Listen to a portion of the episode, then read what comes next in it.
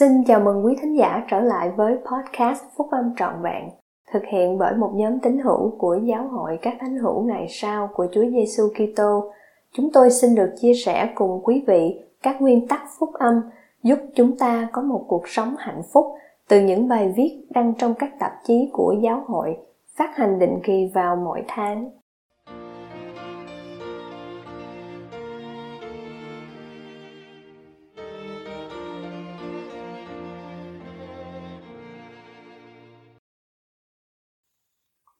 Tăng trưởng theo nguyên tắc mặc khải. Bài của Chủ tịch Russell M. Nelson, Chủ tịch Giáo hội các thánh hữu ngày sau của Chúa Giêsu Kitô, đăng trong tạp chí Liahona tháng 1 năm 2021. Tôi khuyến khích anh chị em nên có nỗ lực cần thiết để nghe Chúa kỹ hơn và thường xuyên hơn để anh chị em có thể nhận được sự soi sáng mà Ngài muốn ban cho anh chị em. Vào ngày 30 tháng 9 năm 2017, tiếp theo phiên họp buổi chiều của Đại hội Trung ương, tôi ghé qua bệnh viện để xem tình hình của một thành viên yêu quý trong nhóm túc số của tôi, anh cả Robert D. Hales. Anh ấy đã nhập viện vì bị nhồi máu cơ tim vài ngày trước đó. Chúng tôi đã có một cuộc thăm viếng chuyện trò tuyệt vời và sức khỏe của anh ấy dường như đang cải thiện. Anh ấy thậm chí còn tự thở. Đó là một dấu hiệu tốt. Tuy nhiên, buổi tối hôm đó, Thánh Linh nói với tâm trí tôi rằng tôi nên quay lại bệnh viện vào ngày Chủ nhật. Trong phiên họp sáng Chủ nhật của đại hội, ấn tượng mạnh mẽ đó đã trở lại. Tôi cảm thấy rằng tôi nên bỏ bữa ăn trưa và nhanh chóng đi đến bên giường của anh cả heo ngay sau khi phiên họp sáng kết thúc và tôi đã làm điều đó. Khi đến nơi, tôi có thể thấy rằng tình trạng sức khỏe của anh cả heo đã chuyển biến xấu đáng kể. Buồn thay, anh ấy đã qua đời 10 phút sau khi tôi đến. Nhưng tôi biết ơn rằng mình đã ở bên cạnh anh ấy với người vợ tuyệt vời của anh ấy, Mary, và hai người con trai của họ khi anh ấy từ giã cuộc đời này. Tôi biết ơn biết bao khi những lời mách bảo của Đức Thánh Linh đã thúc giục tôi làm điều mà tôi đã làm theo, chứ không chọn làm điều khác. Và tôi biết ơn biết bao về điều mặc khải có thực và các tầng trời đã mở ra một lần nữa. Năm nay, trọng tâm của chúng ta về việc học tập cá nhân và ở lớp sẽ là sách giáo lý và giao ước. Những điều mặc khải thiêng liêng và các tuyên ngôn đầy cảm ứng này có thể ban phước cho tất cả những người học hỏi những điều mặc khải này và hành động theo các chỉ thị thiêng liêng của những điều mặc khải. Những điều mặc khải này mời tất cả mọi người ở khắp mọi nơi hãy lắng tai nghe tiếng nói của Chúa Giêsu Kitô, vì quả thật tiếng nói của Chúa phán ra cho tất cả mọi người. Những thử thách vật chất và tinh thần là một phần của cuộc sống trên thế gian như đại dịch COVID-19 đã nhắc nhở chúng ta. Đấng cứu rỗi đã tiên tri về những ngày nhiều hoạn nạn và thời gian trước khi Ngài tái lâm, Ngài phán sẽ có nạn đói, nạn dịch và động đất ở nhiều nơi. Ngoài sự hoạn nạn như vậy là bóng tối và sự lừa dối càng ngày càng gia tăng đang vây quanh chúng ta. Như Chúa Giêsu đã phán với các môn đồ của Ngài, sự bất chính sẽ thêm nhiều trước khi Ngài tái lâm. Sa tăng đã tập hợp lực lượng của mình và đang giận dữ chống lại công việc của Chúa và những người trong chúng ta tham gia vào công việc đó. Vì những nguy hiểm mà chúng ta phải đối mặt đang càng ngày càng gia tăng, nên sự cần thiết để được hướng dẫn thiêng liêng của chúng ta chưa bao giờ cấp bách hơn và những nỗ lực của chúng ta để nghe tiếng nói của Chúa Giêsu Kitô đấng trung gian, đấng cứu rỗi và đấng cứu chuộc của chúng ta chưa bao giờ khẩn cấp hơn. Như tôi đã nói ngay sau khi tôi được kêu gọi với tư cách là chủ tịch của giáo hội, thì Chúa sẵn sàng mặc khải ý muốn của Ngài cho chúng ta biết. Đó là một trong những phước lành lớn lao nhất của Ngài dành cho chúng ta. Trong thời kỳ của chúng ta, Ngài đã hứa rằng, nếu các ngươi cầu xin thì các ngươi sẽ nhận được. điều mặc khải này đến điều mặc khải khác, sự hiểu biết này đến sự hiểu biết nọ. Tôi biết rằng Ngài sẽ đáp lại những lời khẩn nài của chúng ta. Việc biết cách Thánh Linh nói là điều cần thiết ngày nay. Để nhận được sự mặc khải cá nhân, để tìm ra những sự đáp ứng và để nhận được sự bảo vệ và hướng dẫn, chúng ta ghi nhớ mẫu mực mà tiên tri Joseph Smith đã đặt ra cho chúng ta. Trước hết, hãy tập trung vào Thánh Thư. Việc làm như vậy sẽ mở tâm trí và tâm hồn chúng ta cho những lời giảng dạy và các lẽ thật của đấng cứu rỗi.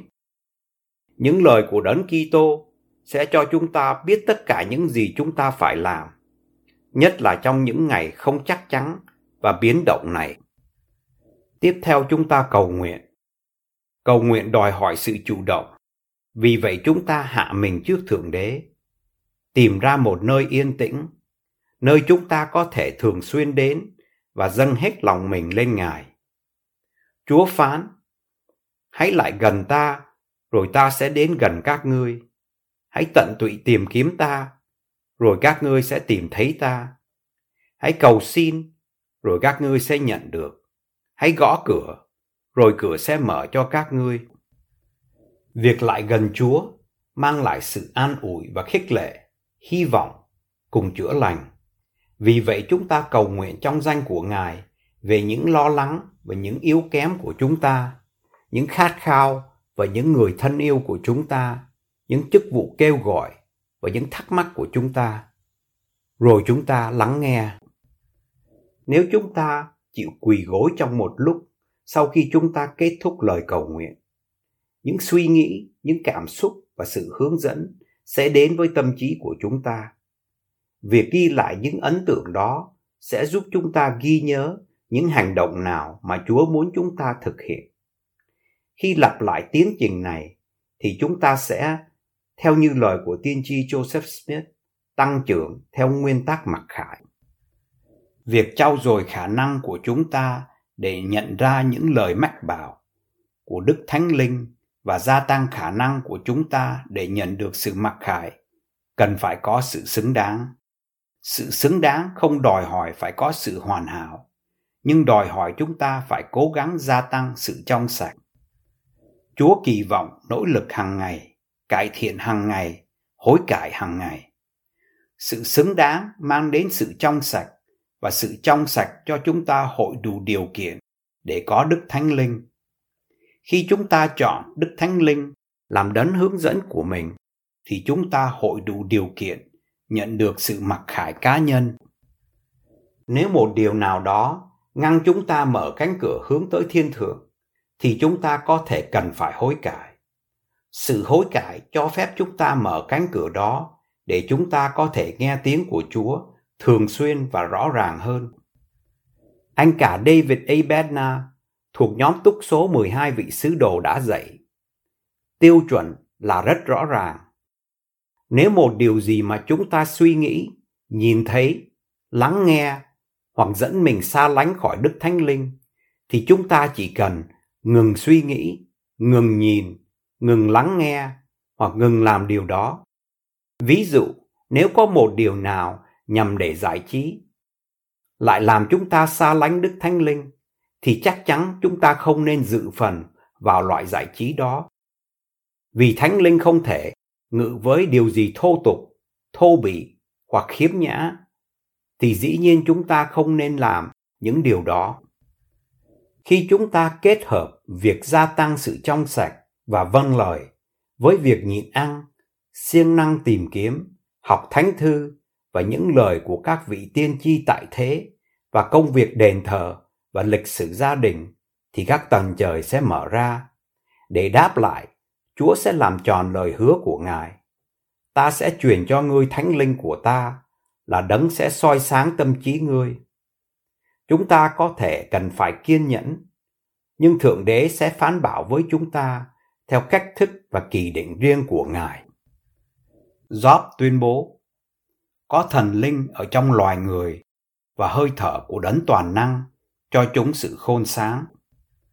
Trong năm mới này, tôi khuyến khích anh chị em nên có nỗ lực cần thiết để nghe lời Chúa kỹ hơn và thường xuyên hơn để anh chị em có thể nhận được sự soi sáng mà Ngài muốn ban cho anh chị em. Trước khi anh cả Hale qua đời, vào ngày hôm đó của tháng 10 năm 2017, anh ấy đã chuẩn bị một bài nói chuyện ngắn cho Đại hội Trung ương mà anh ấy không thể đưa ra. Trong bài nói chuyện đó, anh ấy viết, Đức tin của chúng ta chuẩn bị cho chúng ta được ở trong sự hiện diện của Chúa. Khi nhận được sự mặc khải, chúng ta có thể cảm nhận được sự hiện diện của Thượng Đế khi Ngài tiết lộ ý định, ý muốn và tiếng nói của Ngài cho chúng ta. Cầu xin cho chúng ta biến đức tin thành hành động. Kêu cầu Ngài sống xứng đáng với sự soi dẫn đã hứa của Ngài và hành động theo sự hướng dẫn mà chúng ta nhận được.